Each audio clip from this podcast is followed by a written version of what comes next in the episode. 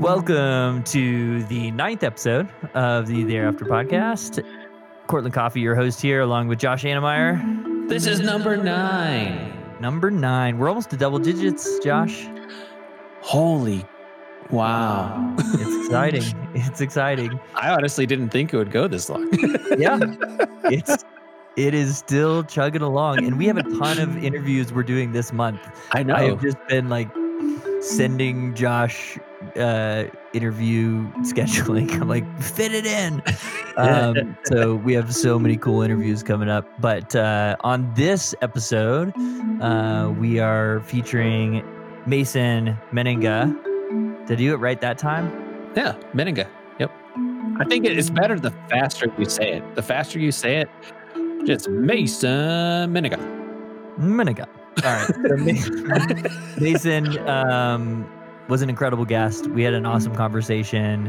And, uh, you know, I kind of wanted to, at the top of the episode, because I know we'll do a post episode wrap up and where we talk and talk and talk, and half the people you stop listening. But before you stop listening, before we have the guest, I want to say I set up a new thing on our Instagram. And if you go to our Instagram and you click on the link, there is a thing where you can leave a voicemail Oh, for us. And I would love to hear people's stories, you know, uh, feedback, you know, prank phone calls. Um, there was originally a link in our show notes uh, that gets generated by Anchor, but Anchor makes you, which is our, our host for the podcast, they make you like create an account. So you have to like put in your email and password. And it's kind of like, I just don't like that. So this, you don't even have to put in your name. You can be anonymous uh, or you can put in your name, you can put in your email. And if you do, then we can reply back and we can let you know when we're going to use that clip or if we're going to use that clip in an episode. But I would love to get some feedback. We, I did that Instagram post about Christian school science curriculum, which like no shade, 'cause I know you work in Christian school, uh, a very different kind of Christian school. But I was like, man, my coworker brought in her senior 12th grade biology textbook wow. and there was a whole like chapter on biblical literalism and i was like what is this like not that any of that's bad it's just not biology Um, yeah. That's, anyway. that's an, that's an issue. but we had a ton of feedback on that post from people uh, i love to hear everyone's stories so i would love to hear uh, That was actually pretty fun. Yeah, I, Yeah. I thought that was fun. it was cool i and and and that's what we're doing this for is to give people a space to share their story too and you know there's a lot of people that we can't you know feature on a whole episode but i would love if we can collect enough stories um, and enough questions like to feature you know listeners on upcoming episodes or even do like whole episodes of just listener feedback. Um, uh, we'd like to you know highlight you know people's stories who don't necessarily have a huge twitter following or instagram following or anything. They just they just have something important to say. So go to our instagram click there.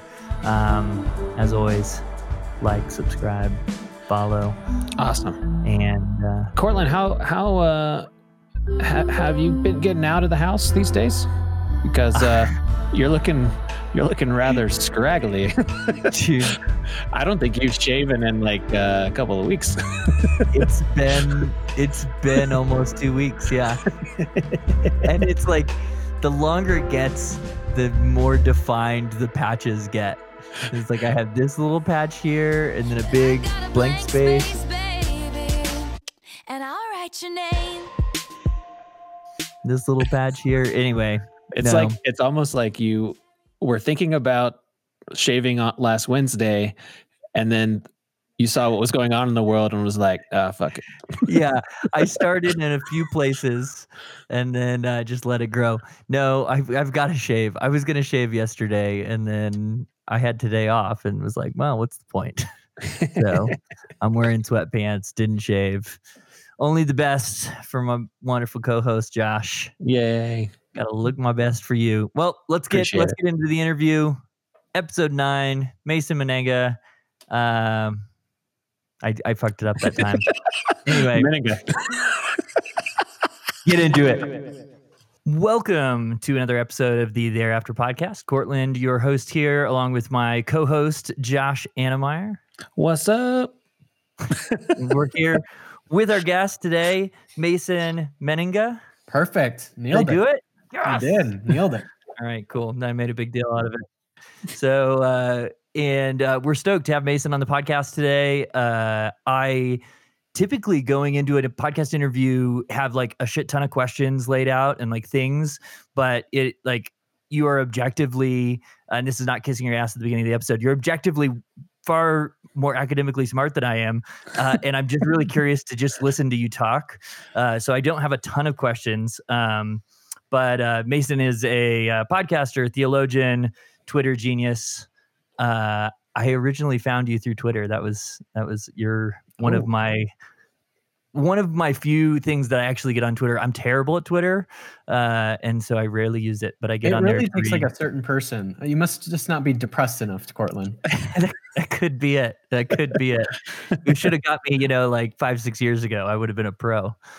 Uh, but uh, yeah, so Mason, uh, why don't you, you know, kick things off by telling us just a little bit about, um, I don't know, your yourself, your your Twitter profile. tell Yeah. tell us tell us uh, uh, what you do. Uh, you've got a couple podcasts going. Uh, you're doing theology work. Um, you're in the twentieth grade, twenty first grade. I- don't even know at this point. I mean, I, I I lost track after you know I outran my fingers, and so at that point, I, I was just like, I don't know, I don't know where I'm at, but So twentieth tell- sounds about right. Tell us the the the short and dirty. Who who's Mason? Yeah. So, uh, well, thank you for that great intro. It's very kind of you. Um, yeah, I podcast. I have a podcast called kind of my main podcast is is called People's Theology, and I talk with different like church people and uh, theologians and lots of different kinds of people in kind of the Christian world. Uh, and we just talk about the work that they're up to. So, you know, if they wrote a book or if they're up to something great in the world. Um, but yeah, the kind of tagline of the podcast is uh, exploring, inspiring, and liberating theologies. And so, yeah, I, I really care deeply about uh, theologies that uh, have uh, can contribute to um, our personal lives, but also to the world and transforming it.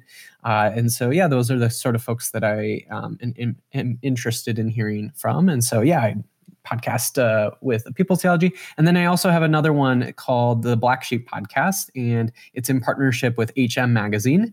And uh, uh, my best friend and I uh, have been doing that podcast for a little while, and we chat with different artists, mainly from the sort of uh, Christian music world, but um, also not Christian. I mean, we've interviewed bands like GWAR, which is very much not a Christian band.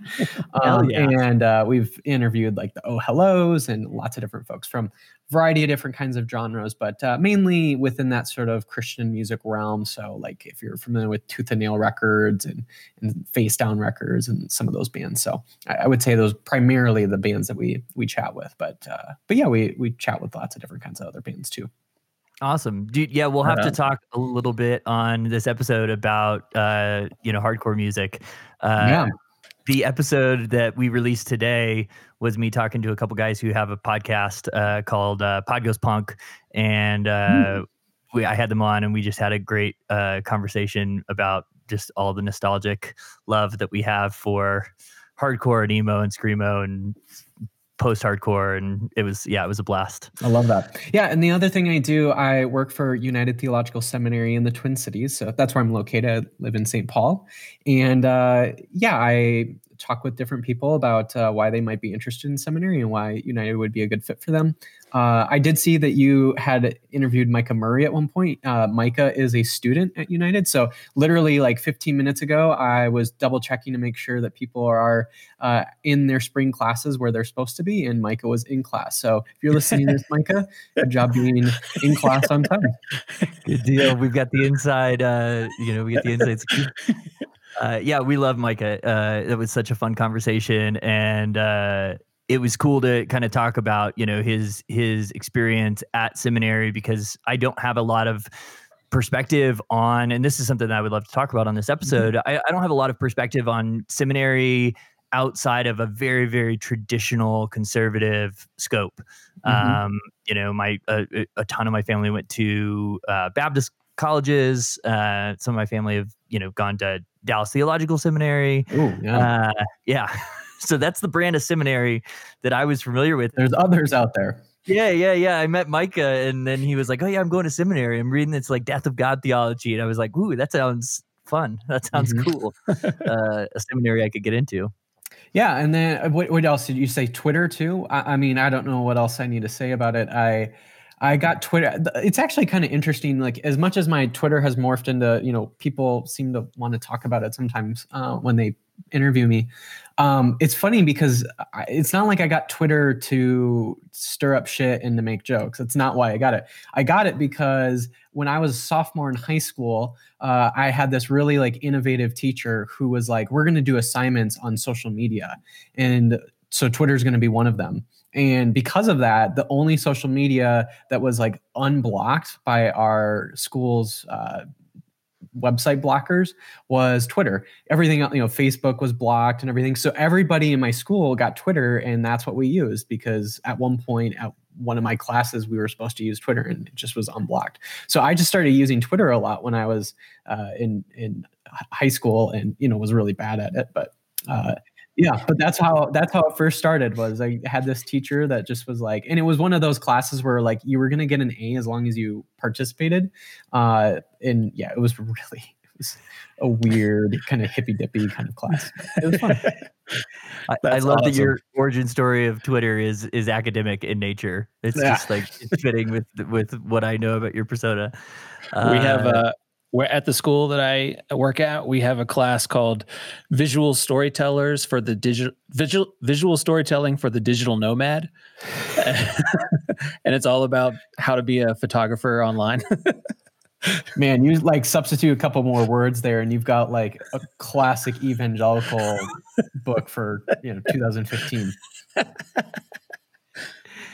Yeah. Whoa. That's that's something. Yeah, we were talking earlier uh, uh, offline after the interview. You and Mason will have to catch up about video stuff. I was telling him you're a filmmaker and uh, a film pro, and you're always talking to me about something nerdy I don't understand.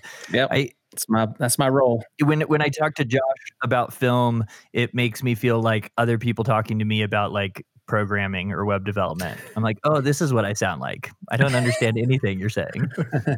or when Mason talks about theology. Uh, so yeah, it's, it's it's all good. So you know, one of the things that I think you know this podcast uh, to kind of give you a little bit of background on on you know what we're doing and and you know why I was interested to talk to you is you know I started this out of a you know feeling like I wanted to participate more in the conversation about theology and about you know Christianity and doctrine after I left Christianity. So uh, whereas I feel like most of the a lot of the people I talk to who are deconstructing uh, are kind of on this like kind of slow deconstruction towards either you know a more progressive or inclusive faith or maybe you know no faith at all, Mhm. whatever that looks like. Uh, for me, it was like I was like I didn't really deconstruct first. I was like I'm done with God. I'm an atheist, and then I was like, well, I should think about why. And so Mm. I've been kind of like slowly trying to kind of like think back through what I what I think about what I used to believe and what I believe now in a more critical way.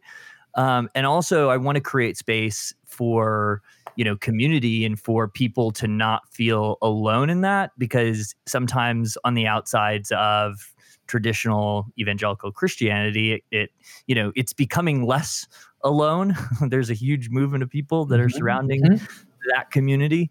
Um, but for me, it definitely did feel very alone. Uh, and like I had lost this huge chunk of my identity, and there wasn't anywhere I could really participate in those conversations. Um, and so I'm kind of curious about like what your perspective is on, you know, kind of the current, you know, maybe this is a loaded question to start with, but like the current landscape of, you know, progressive Christianity, evangelical movement, uh, Mhm. various other things that are happening, you know, kind of like adjacent to the American Christian church. Uh, from your perspective, also from maybe a theological perspective or an academic perspective, um, yeah, I'd love to just kind of hear your your your take or insight on that. Yeah, the- first thing that came into my mind is that I I think there has, at least in the last couple decades, been a number of people who have been disenchanted enough with evangelicalism that they want some sort of way out. Um, I, I think a lot, uh, partly because I was really influenced by a lot of these folks, but I think a lot of the emergent church movement back in the early 2000s and late 90s was really kind of a start of this sort of uh, paradigm of evangelicals leaving some version of evangelicalism that they had grown up with.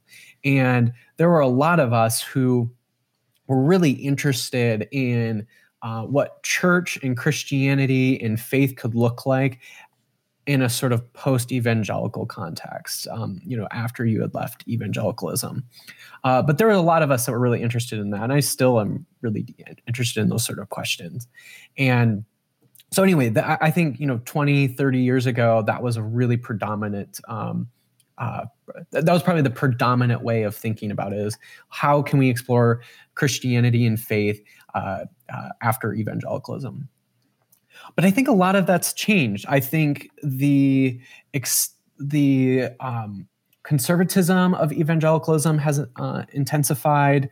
Um, the toxicity of it has intensified, and so I think a lot of people now are n- not just uh, they're they're no longer interested in even potentially Christianity um, you know, I, I, don't know uh, where you both are kind of within your faith, but you might be one of those people. Uh, you know, I might know Micah Murray is one of those people where they're just not interested at all of reconceiving what Christianity could look like after evangelicalism. They're done with it.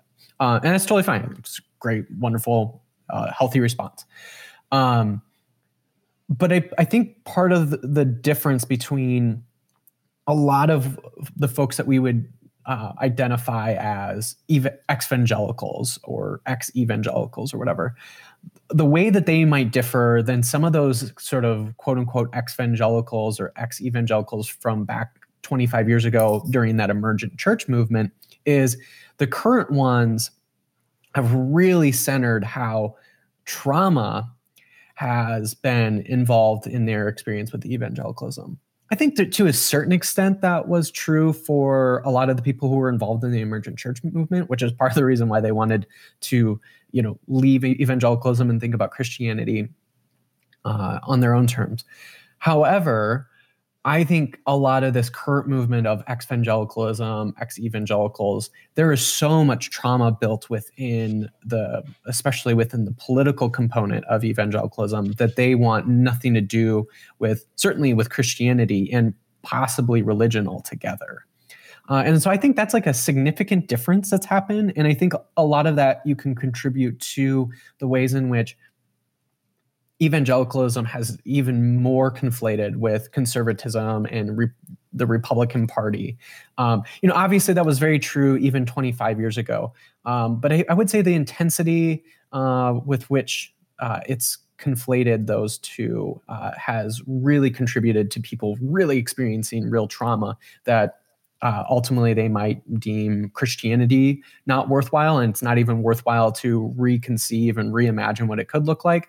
Uh, and they might even just disregard and um, want to leave religion altogether. So I think that's kind of the differences, and that's sort of how I see um, kind of the um, landscape of ex-evangelicalism and ex-evangelicals and those folks. Yeah, do you do you think that there's something uh, as you were talking about you know the role that that trauma or that toxicity you know has played in in the creation of this you know kind of community or you know uh, a group of people uh, identifying as post-christian uh, now do you think that uh, part of it is due to the fact that you know with social media and with the ability for so many more people to tell their stories that there is a there is a more there's more prevalence of hearing about that toxicity in a really like I don't know, it's just consistent on a really consistent basis. Um, and so people to some extent internalize that.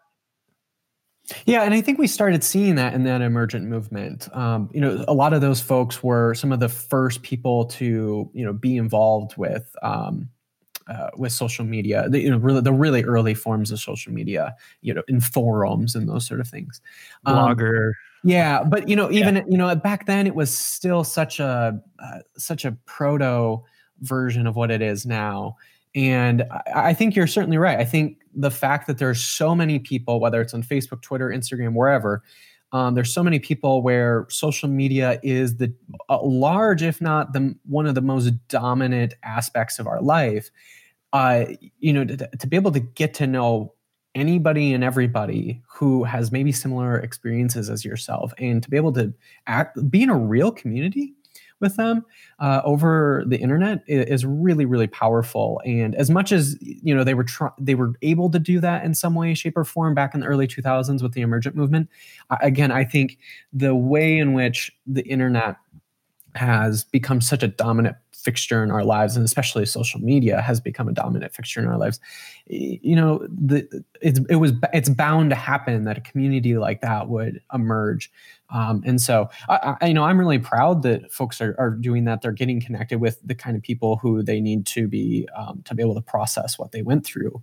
Um, I, I, think that's absolutely helpful. Um, and then you get folks like who even go beyond that of it's not just a community, but we're going to actually use this as a way to share and tell the truth about what this uh, religious expression, this Christian expression is, and how toxic it is. And you know, someone like Blake Chastain, uh, you know, being able to take what he's learned from his conversations with folks in the evangelical world, and to be able to now use that as uh, as a way to really critique um, evangelicalism to um, people who might be even unfamiliar. Um, you know, it's you know, his his story and other people's stories are getting broadcasted. I think a couple years ago it was on. Um, he was on CBS. Even like so, CBS like, News. Yeah, like, I mean, like that is, is, so groundbreaking, and you wouldn't have seen that 25 years ago. And I, a lot of it is due to the fact of how close this community has gotten, and um, uh, I, I, think again, just the the sheer intensity and the um, you know, just the issue that evangelical is right now. Um, how dominant it is in um, American politics, it really is important for folks who grew up in that world to be able that you know obviously on a different um, think about it differently for them to be able to critique it and for their stories to be told is is really important. I think. Um, I just wanted to jump in and say how you know when I hear that I understand it and I also feel un- how unfortunate it is um, where we can have these experiences and then really just shut ourselves down and cut ourselves off from even the thought of entertaining. Well what is what what did jesus actually who was he really? You know because he wasn't like this this group of people you mm-hmm. know? So um that was my experience of you know growing up and just doing church, uh, like living uh, as a staff uh, uh member on and in a church staff, um, seeing an authentic expression of Jesus, you know, and and Christianity, because when I look at it, I see somebody who was stolen from their culture, you know, like stolen mm-hmm. out of Judaism, out of that culture. Right. How can we go back and discover who that person was really. Um, and all the trauma is what uh, is just so sad, you know, just shutting people off from even thinking about it anymore. Yeah, I, I mean, this is where I, I think even if a person was really still committed to being a part of the evangelical world, you know, let's say some megachurch pastor, uh, it would be helpful for them, I think, to understand why is it that people leave us like i think that's a helpful thing to consider. Like that, that doesn't mean that you yourself need to leave or that you even have to agree with them but to hear what they have to say you know sort of like exit survey. Like i think having an exit survey would be you know pretty helpful for you know most things. I, I don't know why for them it's not that helpful. Um I, I get that you know they might you know in those sort of exit surveys, uh, if they really listen to the the stories of um, evangelicals, you know, there might be some scathing critiques against them. Uh, in, that you know they might not want to hear that, but I, I would think it would be just really helpful for them to understand like if if there was somebody who is like the Jesus that I read in the Bible is different than the Jesus that um, gets preached. It's a different than the Jesus that these politicians claim to to follow. Like you think that there would be some sort of like, well, maybe we need to refigure that out. Like even within their own paradigm of evangelicalism, you'd think they would want to sort of start figuring that out. A lot of them just really refuse to do so, um, and I, I think it's going to lead to their own demise at some point. At some point, I think. Yeah, it, it definitely wasn't something that was, you know, uh, talked about as a, even a possibility or an idea uh, that people could leave their faith. I mean, when growing up, like that, like people who were former Christians, like I, I remember hearing from lots of people who were former Muslims or former atheists or and who have, you know, converted to Christianity, but like we never heard stories, and I didn't even really, I think, consciously realize there were people who left Christianity uh, until I don't know until I was one of them. I guess you know, like right, yeah. like it was it, it really was not something that I even believed was was a thing. Um, and uh, I'm kind of curious to go back a little bit before we go on with some of like the more you know idea points of this and and hear a little bit more of your personal story. I mean, did you grow up in church? Or you you know church kid? What's what's your journey look like kind of in a summary from you know kind of childhood to now in in terms of your relationship with religion, God, theology? Yeah, I, I, grew up in prototypical evangelicalism in, in South Dakota. So, you know, kind of the rural Midwest. And, you know, a lot of the experiences that someone around my age would have had in evangelicalism, I, I had it, uh, you know, fully. Uh, I I really experienced, uh, to me, kind of the prototypical um, experience of evangelicalism in the early mid 2000s. Um, so yeah, like I, I, grew up going to church. Um, the church I grew up in was technically United Methodist Church, which um, I, I, ended up learning later was actually, mm, at least in the U.S., a more more or less fairly liberal denomination. Um, but my particular um, church was not at all. I mean, it was you know, it was only United Methodist in name only. Uh, it more or less was like a non-denominational church or a Baptist church or something. It, it really functioned and looked exactly like that. Its theology um, uh, really looked a lot like it. So yeah, that I mean that was the you know I grew up listening to Veggie Tales. I knew every single Veggie Tales, and by the time that I was old enough to like get like, eh, you know, I'm too old for Veggie Tales, then I like was listening to like the Veggie Rocks. I don't know if you guys remember that Veggie Rock CD.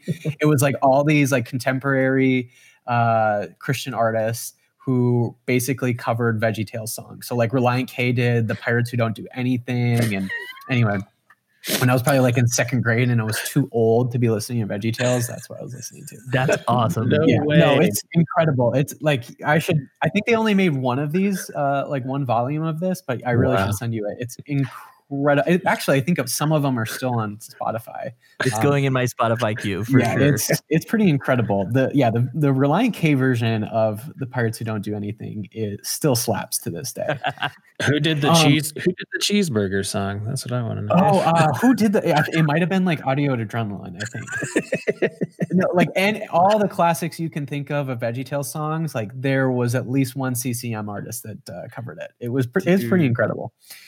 Um, so yeah, like I grew up in that, you know, prototypical evangelical world. Um, I still remember when I was like 10 years old, I would come home from school. I lived just a block or so away from my school. I would come home from school, and before my parents would get home from work, I would uh, turn on the TV, and it was like this channel, it was like this Christian channel. And during the afternoon block, they would basically have like the Christian MTV. So it had like a top 10 music countdown and uh, I think there was like a, a show that was like for more heavier music, alternative music, and then there was like this kind of like extreme sports guy that was really like this evangelist going around the world doing extreme sports and evangelizing and stuff. So anyway, like they had these kind of different shows, uh, and I would watch them when I was you know, 10, 11 years old, and that's where I discovered a lot of like this kind of alternative Christian music, like um, uh, mewithoutYou and uh, Norma Jean and you know some of these heavier bands from like Tooth and Nail Records and Solid State Records. So I, I, really got into that world really, really deeply, and I still you know really am. I mean, I'm I literally have a podcast with HM Magazine that's covering a lot of these bands still. So um, I really love a lot of that music, uh, and to this day. Uh, but that was around the time that I got into it. Was around that. So I mean, so I like grew up in that like prototypical like i had my john piper phase in high school where i was a total asshole and really like hated Joel Osteen and everything. So like, I mean, I just, I like you know, classic, you know, purity culture, all the things that you can think of. I was exactly that. Um, but yeah, around uh, when I was somewhere like sophomore, junior in high school, um, I started getting like some different questions, or I, I, started exploring different questions um, that, uh, yeah, I, I, just was really wrestling with, um, mainly uh, like how Christianity ought to engage with culture and politics. I still was like very politically conservative, um, uh, even like libertarian. Uh, but even that was starting to change and um, wasn't really sure what where to go with these. You know, I, I literally grew up in an environment where the only Christians I knew were evangelicals. I had no idea that really, for the most part, other than maybe Catholics and like a Lutheran here or there, I had no idea other Christians existed. Um, and then I went to this really conservative Christian college in Iowa, or at least what I thought was a really conservative Christian college in Iowa. Um, and I, w- I was going to be a youth ministry major. I had all these grand plans. I was going to play football in college, and then after I graduate, I was going to go um, and uh, become like a missionary out on one of the reservations in South Dakota. So I had all these grand plans. So I became a youth ministry major in college, and I still remember my very first day in my youth ministry class. We were reading a book called Postmodern Youth Ministry by Tony Jones. And I remember thinking to myself, I'm like, I've heard the word postmodern. I don't know what it means, but I know that I'm not supposed to like it. That was the extent. I'm like, why is it paired with youth ministry? Like, this doesn't make sense. But being like a good student, I was reading it and quickly realized that this was a very different kind of Christianity that I had grown up with. And I started, um, yeah, I just really felt like a lot of the questions that Tony was raising in that book were the exact same kind of questions I had. Um, and so, yeah, like I, it just from there, I, it really spiraled into um, try to sort of like wrestling with what I had grown up with um, into a new faith that I was uh, that felt more at home.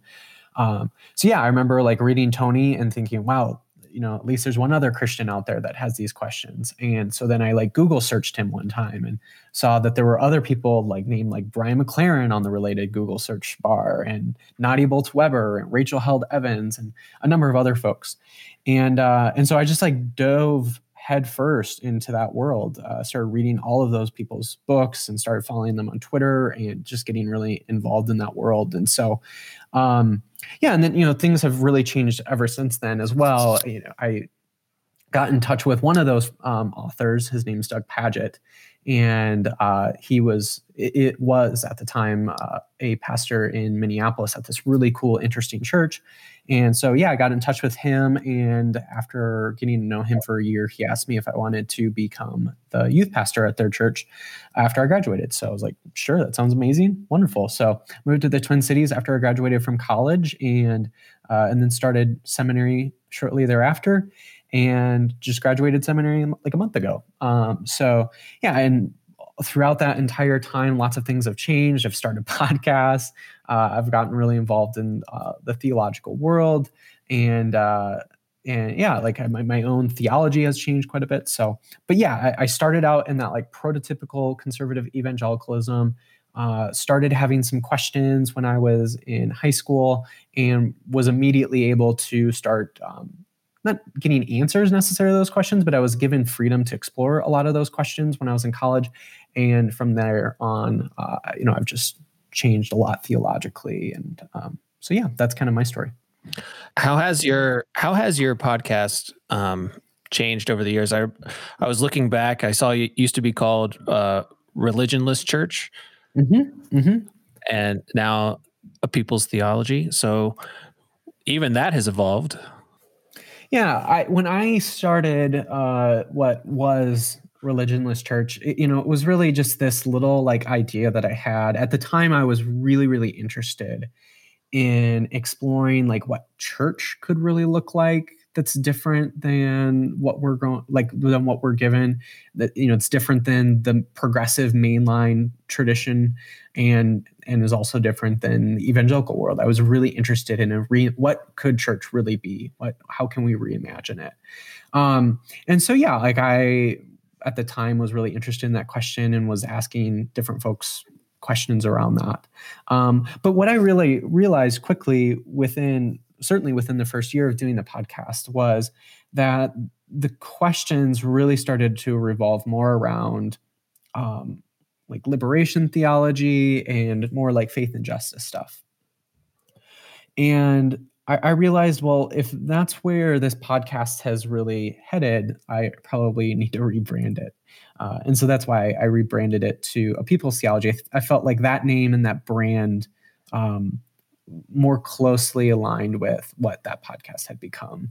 And so, and, and I feel much more comfortable. It feels more expansive. I, I, feel like I can do more with it, um, with that kind of brand. So, but yeah, that, that was partly the reason for changing it is I just quickly realized that, uh, what my intentions for the podcast had really quickly changed with what the pod ha- podcast had become. So, um, so yeah, that, that's kind of um, the story behind why that evolved and changed.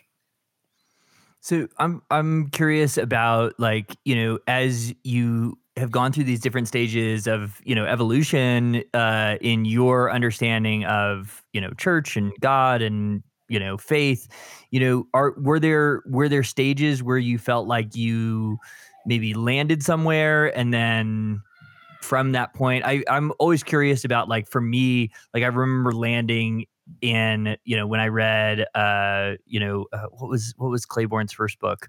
Uh Ordinary Radicals or yeah something like that, it? Mm-hmm. something like that uh or Radical Revolution or oh yeah yeah something revolution. Irresistible Revolution yeah, there you go. That, yeah I, and I remember like reading that and then reading a bunch of Tony Campolo mm-hmm, mm-hmm. and mm-hmm. like feeling like, oh, I found it. Like this is what it is, you know? And then a couple years later, you know, getting into a place where I was like, oh no, no, no this is what it is. Mm-hmm. And now I see people who are in more of a fluid state going like, I don't I don't know where I land exactly, but you know, here, these are some cool places that you can land. Did you have that experience or what was that like? Yeah, I mean, I think when I when I kind of made that first sort of deconstructive move, if you will, uh, where I started reading folks like Rachel Held Evans and Nadia Bolz-Weber and those kind of people. Um, I, I, think I did like end up landing in this space where I'm like, okay, this is really comfortable, and to a certain extent, like it really has. I mean, a lot of those po- those folks have become really good friends. You know, I worked with Doug at Brian McLaren is a mentor of mine. Uh, I've I've had a class with Nadia Bolz-Weber and uh, Diana Butler Bass is a really good friend of mine. Like a lot of those people have become friends and colleagues and everything. So, and more or less, that has really become a home. But in terms of where I'm at theologically, a lot of has changed where I'm like, I don't know if that's necessarily where I am anymore. Um, and so, yeah, like that, that changed at one point where I really felt at home within that sort of emergent progressive Christian world. And again, I more or less am in that world. Um, but then yeah like theologically a lot of things changed in that first like year or so of seminary i really gotten into radical theology where what, what mike is really interested in the death of god movement and that kind of stuff um, like peter rollins was a really big influence during that that point in my life um, but then I've changed even more. At, you know, even around that time, I was kind of interested in process theology, but I really have gotten involved in the process theology world. And uh, at this point in time, that sort of feels like the home. But because things have changed so much over these last five, six, seven years, um, I, have gotten to the point where I'm like, as much as it, a place might feel like a home, I always know I'm in transience, and I always know that I'm just only renting this home. Uh, uh, at this point, it's an expectation that I'll theologically shift and change. Um, and uh, I, am curious where I'll be headed next. Um, but uh, but yeah, that, I, I, mean, I think there's this expectation for myself that I will change, um, but I also don't want to minimize where I'm at in any given moment. Can you uh, uh give a brief like so pretend you're talking to a high school dropout who was mm-hmm. indoctrinated mm-hmm. into a cult at 17 um, could be not, anybody. Not, not, not, yeah, not speaking yeah. from personal experience or anything. Yeah, could be anybody, but uh, you know, and and kind of explain process theology and like how that differs from you know systematic theology or you know your former framework mm-hmm. for thinking about theology because I that's a new concept for me as I've mm-hmm. started you know dipping my toe into Tripp Fuller and you know uh, some of these other folks who have been talking about it, but I still don't understand it. Yeah, give me a primer. Yeah. Uh, well, not only is process theology the best theology that's ever existed, um, it's the way that I would uh, frame it or define it is two different ways. First, that the world and God are both open to all possibilities, all, all the whole entire future is open to lots of different possibilities. The second is that everything is relational. Uh, the the little atoms that make up every molecule in your body in the entire universe, to some degree, they're in relationship with one another. They respond to one another. They change with one another. Um, and so, what process theology says is that if the the future is open, hasn't been determined, uh, all things are possible, and if everything is in relationship with one another, then that means that God is in relationship with every single thing, and every single thing is in relationship with one another, and that the future is wide open even for God. Uh, God can change and uh, morph and evolve as the world changes into whatever possibility lies before us. Um, and so, hopefully, that's my little like. I know it's not that wasn't that was a little far, longer than an elevator speech, but um, Yeah. but yeah, hopefully that like gives you a sense of I, the way I think about it is those two different parts: open and relational. Everything is open for all things, uh, or uh, all you know possibility is open, and then all things are in relationship with one another. Um, and the reason why I think it's really important to think about this and why, I'm really involved in that world is, uh, I, I, if if there is a God, I want that God to be highly relational.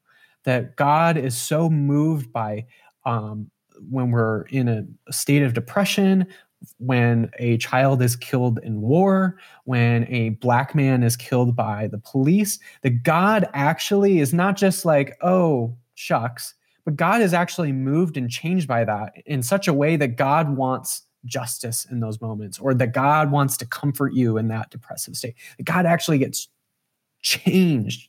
Um, I think that uh, that way of thinking about the relationship that God has with the world is extremely transformative for the world and for ourselves. Um, and to think that all things are open and possible, um, to know that uh, the way the world is right now doesn't mean that that's the way it will have to always be. Um, things things suck right now, especially right now. Things really suck. But with the world being open, with the future being open, that doesn't mean that what is said right now is what has to be said in the future. We get to write that narrative. We get to change that um, if we so want to. And I think to be able to think about God and in the world in those ways is really, really helpful for how we can um, uh, think about justice and liberation in the world. Hmm.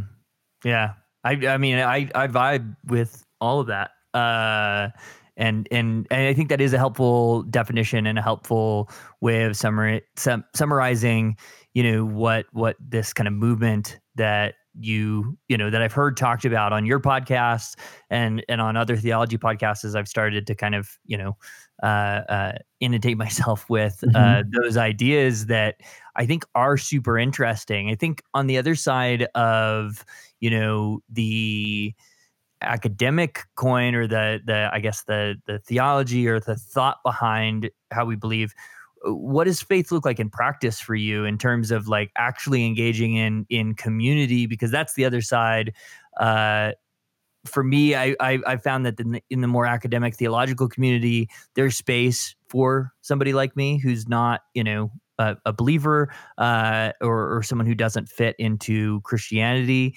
uh however in functional community space there's it's very difficult like i've Mhm. i've been able to find some space but but i count myself pretty unique at being able to find a space of of relational community uh as i process through those beliefs so what does it look like for you in terms Mhm. of your church or you know faith practice Yeah.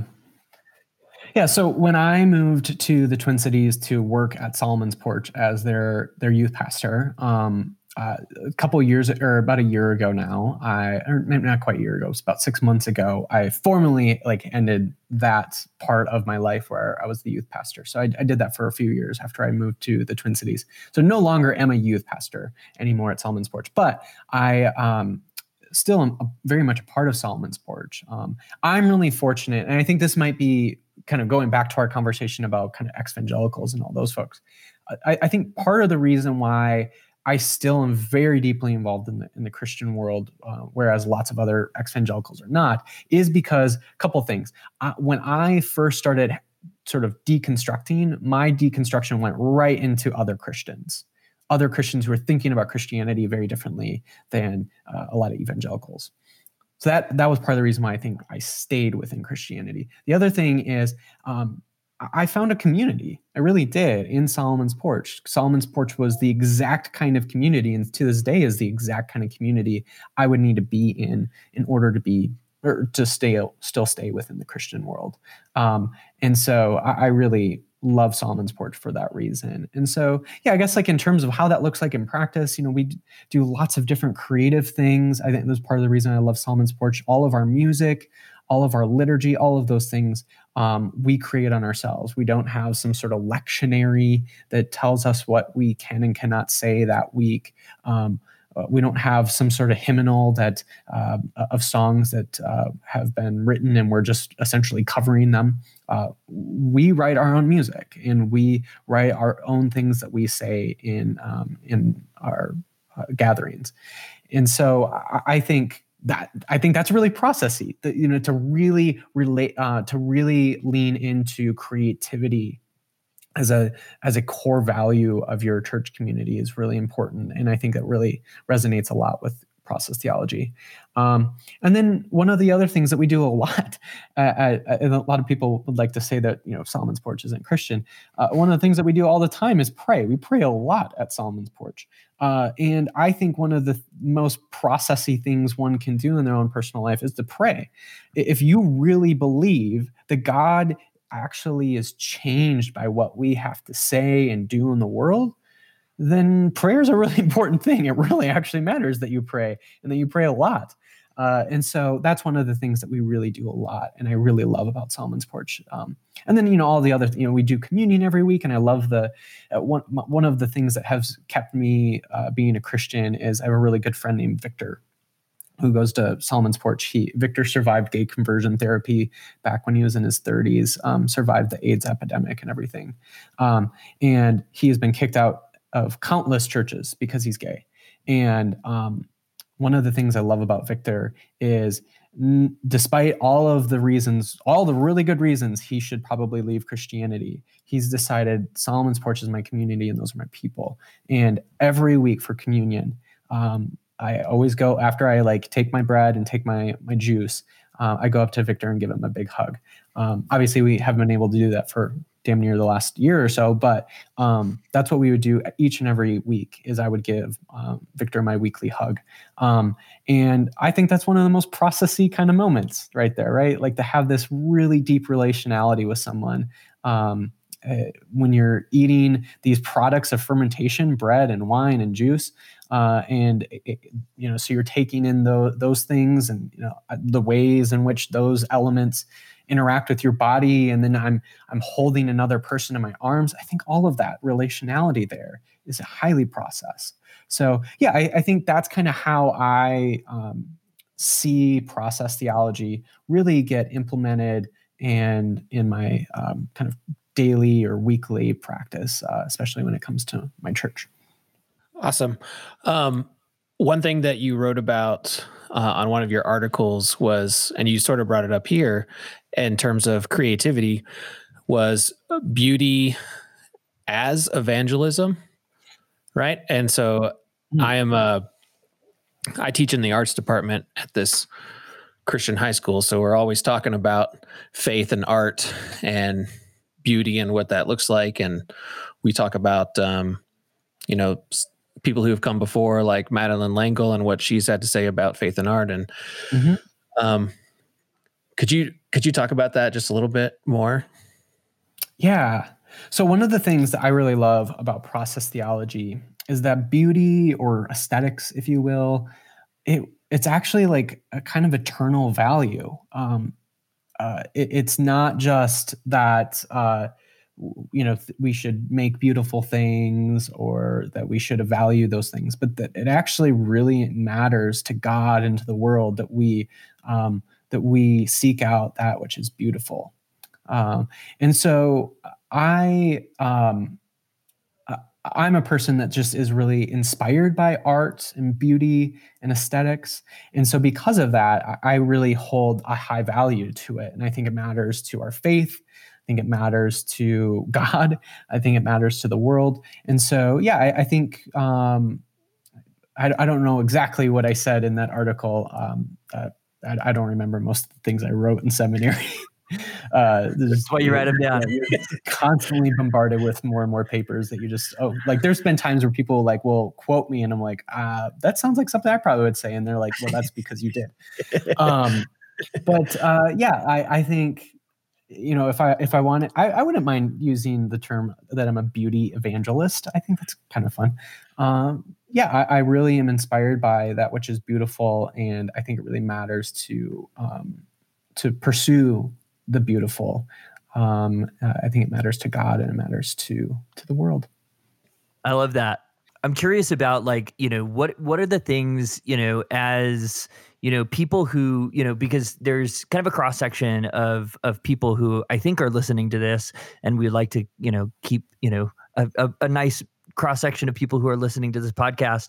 Um, but I definitely know that some people who are listening are trying to work within the context of some type of spiritual community or faith community. Uh, you know, this is definitely not a podcast that's predominant. You know, I have some people who listen who's never who've never been part of a faith community at all mm. and are just wildly curious about how crazy we are, um, which is which is another audience. But you know, for those who want to create that space like what you're talking about that you have there in you know Minneapolis what what are the what are the maybe one or two things that you think really define you as different than these churches or faith communities that people are leaving? You know what what hmm. are the the the kind of primary things where you say like i would leave you know I mean, I hate to do it, but fuck it, I don't care. I would leave, you know, Elevation Church in in in the Carolinas, or I would leave, you know, you probably should uh, do. Yeah, yeah, which you should do. Uh, you know, it, I only pick on Elevation Church because I used to worship Steven Furtick uh, in in a previous life, which I'm ashamed of. To me, he like is such a California person that it's weird to think that he's in North Carolina. I, Dude, it's my yeah, brain I, can compute the fact that he is like a Tar Heel. Yeah. He's such a Cali guy, is he not? It's the frosted tips and all. But but so so so what were the what would be the you know maybe the one or two things that you say like this is these are the important things to define yourself as different as a faith community from these churches that are constantly being you know brought up as toxic or or possibly harmful. Yeah, I, I think first and foremost, uh, you you need to um, look for a church that um, is not just in word, but really in its practice, um, constantly centered on uh, the poor and oppressed, uh, the people who are powerless in our society.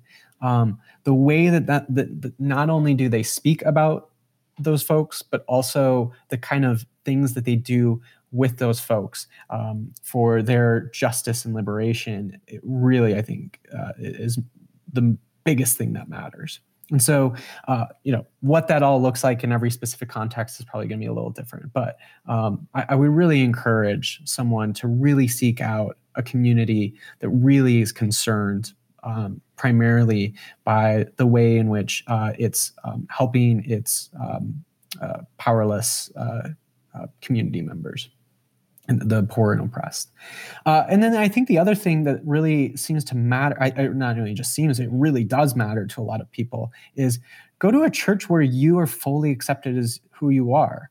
Um, you know, if if you're an LGBTQ person, I would encourage you. I don't want to, you know, prescribe this to anyone, but like if you're an LGBTQ person, uh, be a part of a church or a community that really embraces who you are.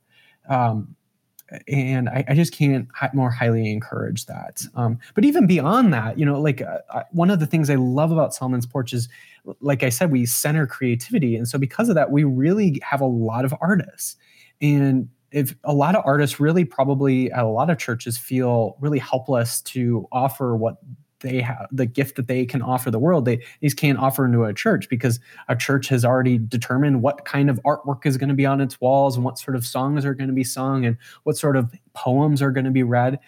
All of that's been predetermined. So there's really not much capacity for creativity for an artist in a community. But finding a community that gives you space to be able to be that please i encourage you to find those kind of communities that allow you to to offer the kind of gifts that you want to offer to a community um, uh, yeah. So anyway, th- those are the sort of things that I, I would really encourage. Um, the first and foremost to encourage a, a, person to find the communities that care for the oppressed and marginalized, and to find a community that really truly embraces who you are. Um, no ifs, ands, or buts. Yeah, I I think that that's something that I really want to highlight uh, it, it, from you know, Josh and I, you know, in starting this podcast and in our friendship that goes back, you know, over a decade, you know, we've journeyed in different areas, we've landed in different places, uh, and but we've still been able to share space uh, and you know share relationship with other people, even being in different places, whether it's theologically or philosophically.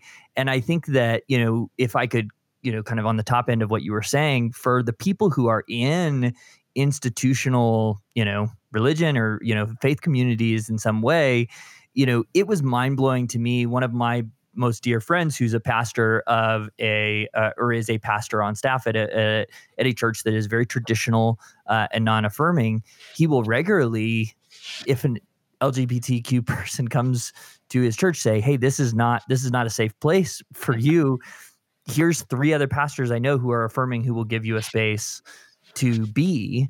Uh, even if you don't hold that perspective, at least having the openness to say, but there are communities where you can be that way, um, or or who will embrace you for that, or who share that. Having the openness to say, like, even if this is where this isn't where I land right now, um, and I and I only say that because I think people who are who are at different stages of deconstruction or at different stages, especially from a minis like a, a full time ministry, vocational ministry perspective.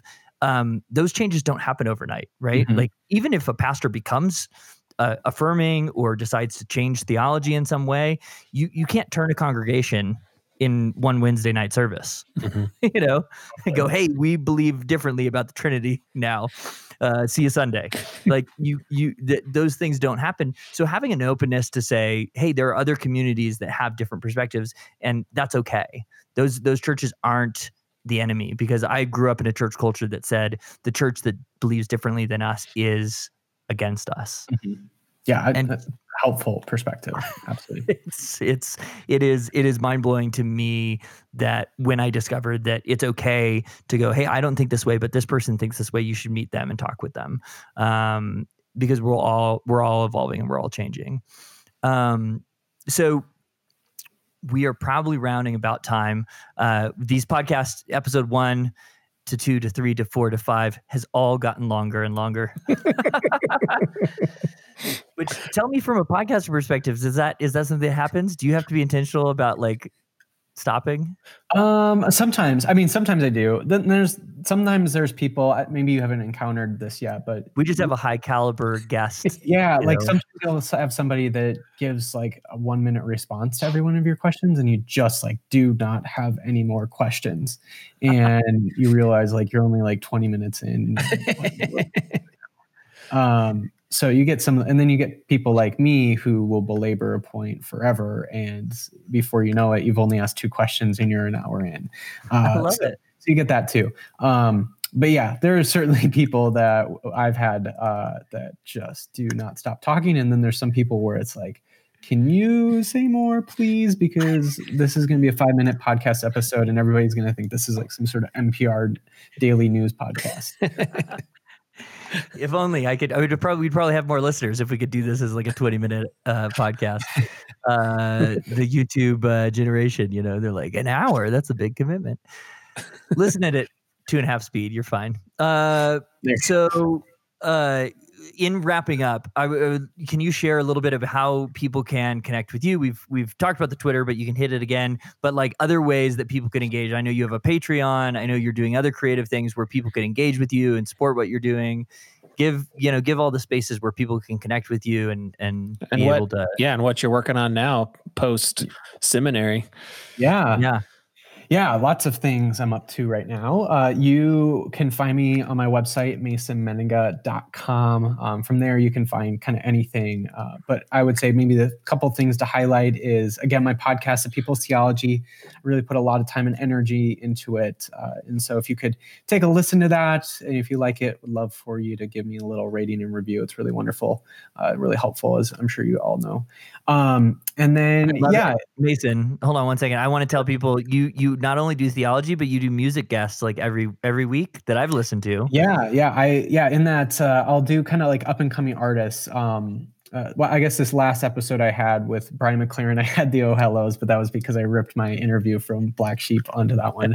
uh, but but yeah, I normally have like kind of up and coming artists, and so if you yourself are a musician or in, in a band and you'd like your music to be featured, I would gladly love to consider it. So I loved. I just loved that. I just wanted to say I love Yeah. that you do. It's a little bit of like two different things, which I love. Yeah, a little different music every now and then.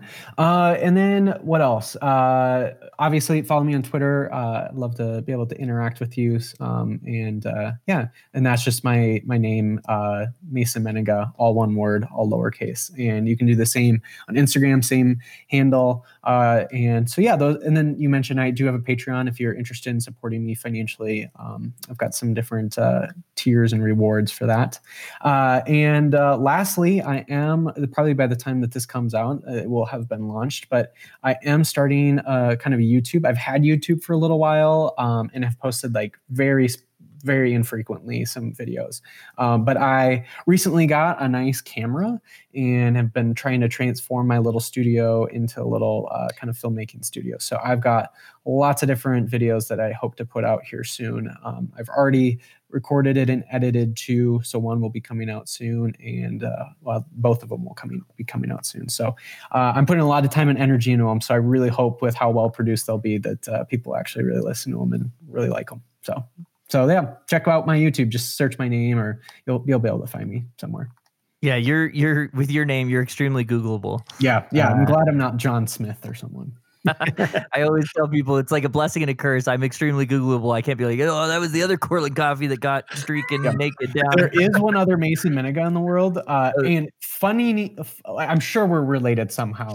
Uh, you know, it's not like there's a ton of Mennengas out there, but there is one other Mason Mennenga in the world. And interestingly enough, when I first moved to Minneapolis, there was a guy from Solomon's Porch at my church who was like, when I like, when you came, I was like, the, the Mason Mennenga I know, and he like must have known this guy named Mason Mennenga who was like in sort of like multi uh, player gaming stuff, and Okay.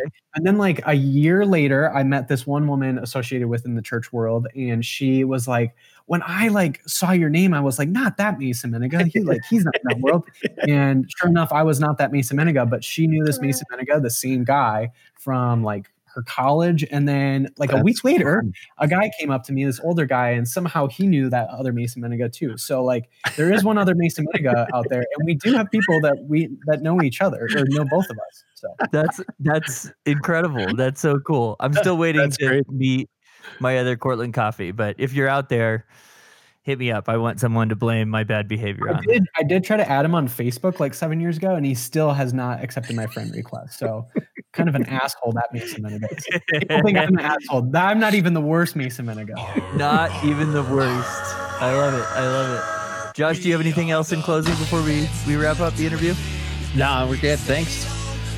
Awesome, awesome. Mason, thank you so much for being here. Uh, really, really appreciate it. Uh, so good to, to talk to you. Yeah, thank you, Josh. Thanks, Cortland. It's been great to chat with you all.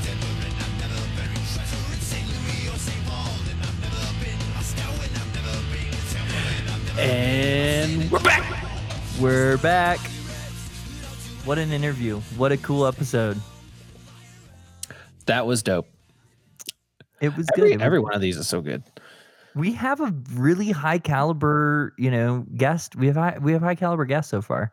Um, I'm amazed that people are like, yeah, I'll do, I'll do your podcast.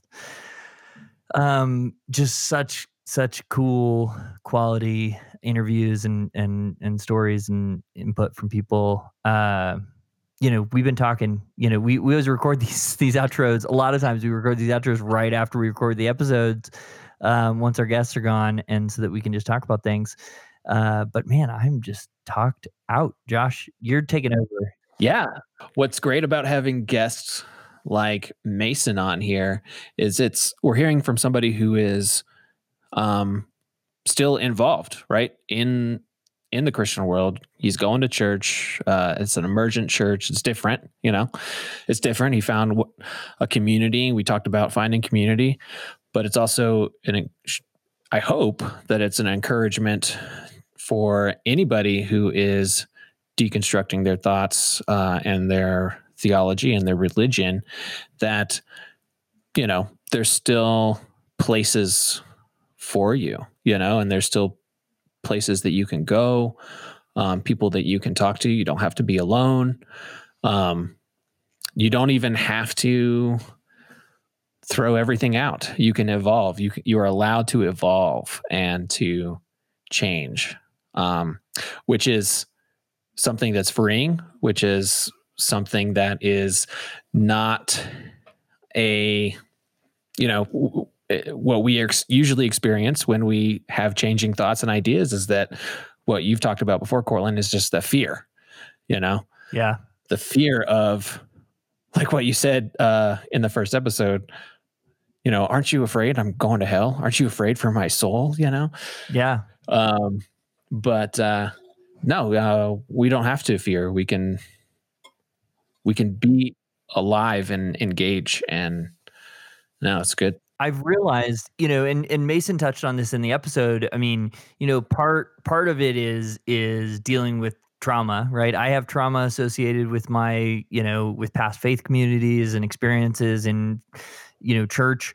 Uh, and, you know, for some people that trauma is significant and keeps them from you know any type of of interacting in you know that type of community and they've got to find something different and that's fine too.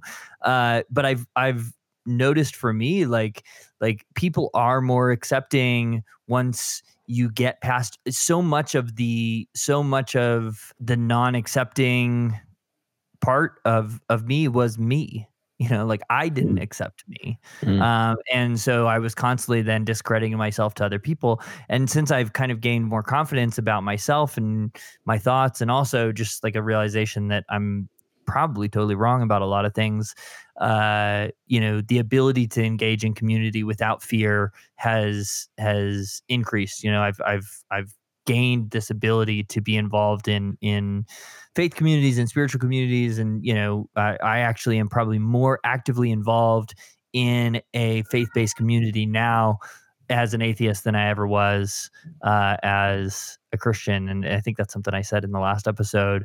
Uh, and you know, uh, it's it's it's true. Uh, it is there is an ability to continue to have relationship.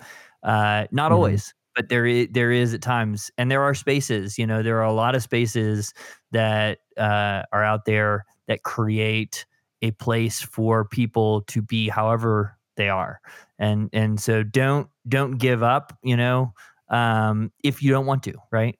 Mm-hmm. If you, if you want to give up, give up. You know, like that's that's that's acceptable as well. I want to I want to preface with that. But also, if you're longing, you're like, oh man, I would just wish there was a church community that fit you know where i'm at there probably is you know and i bet you you can find it and we'd we'd love to help connect people and there's a lot of other resources out there phil drysdale and you know a lot of these other guys who have created networks of people um, who are in similar spaces that are good resources as well right on man but yeah, it was it was cool. I, I really enjoyed listening to Mason and, and what he had to say, uh, and where he is, you know, coming from.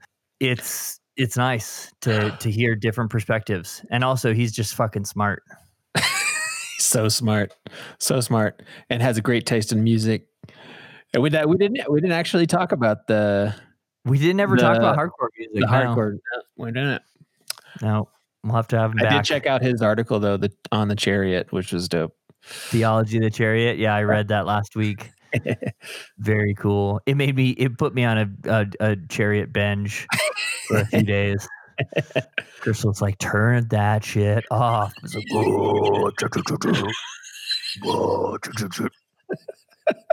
My impersonation of Josh Goggins. I just remember you like walking around.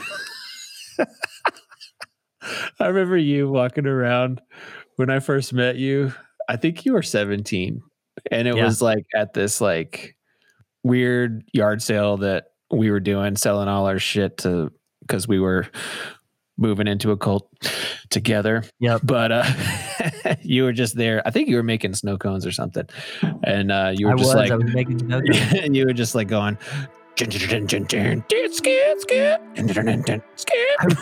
I was like 16, and you assholes were making Southern Comfort snow cones. I remember that. And I was oh. like, "Oh, I want one of those," and you were like, "Nope, you can't have one." Still a little angry about it. yeah, a little little salty right there, man. Yeah, but yeah, the the classic chug chug ski, chug chug ski, chug chug, chug chug ski. Love it. That was my, that was my shit. Um, yeah, it's it's been a lot of fun. We will just mention and wrap up. Uh, we would love if you would, uh, if you like this podcast, uh, follow us on Instagram. Uh, that's really where we post. We've got a TikTok, we've got a Twitter. I think we got seven followers on Twitter now. Uh, you know, we're gonna get um, Mason to help us with our Twitter. or somebody who knows how to use Twitter, uh, because I'm terrible at it.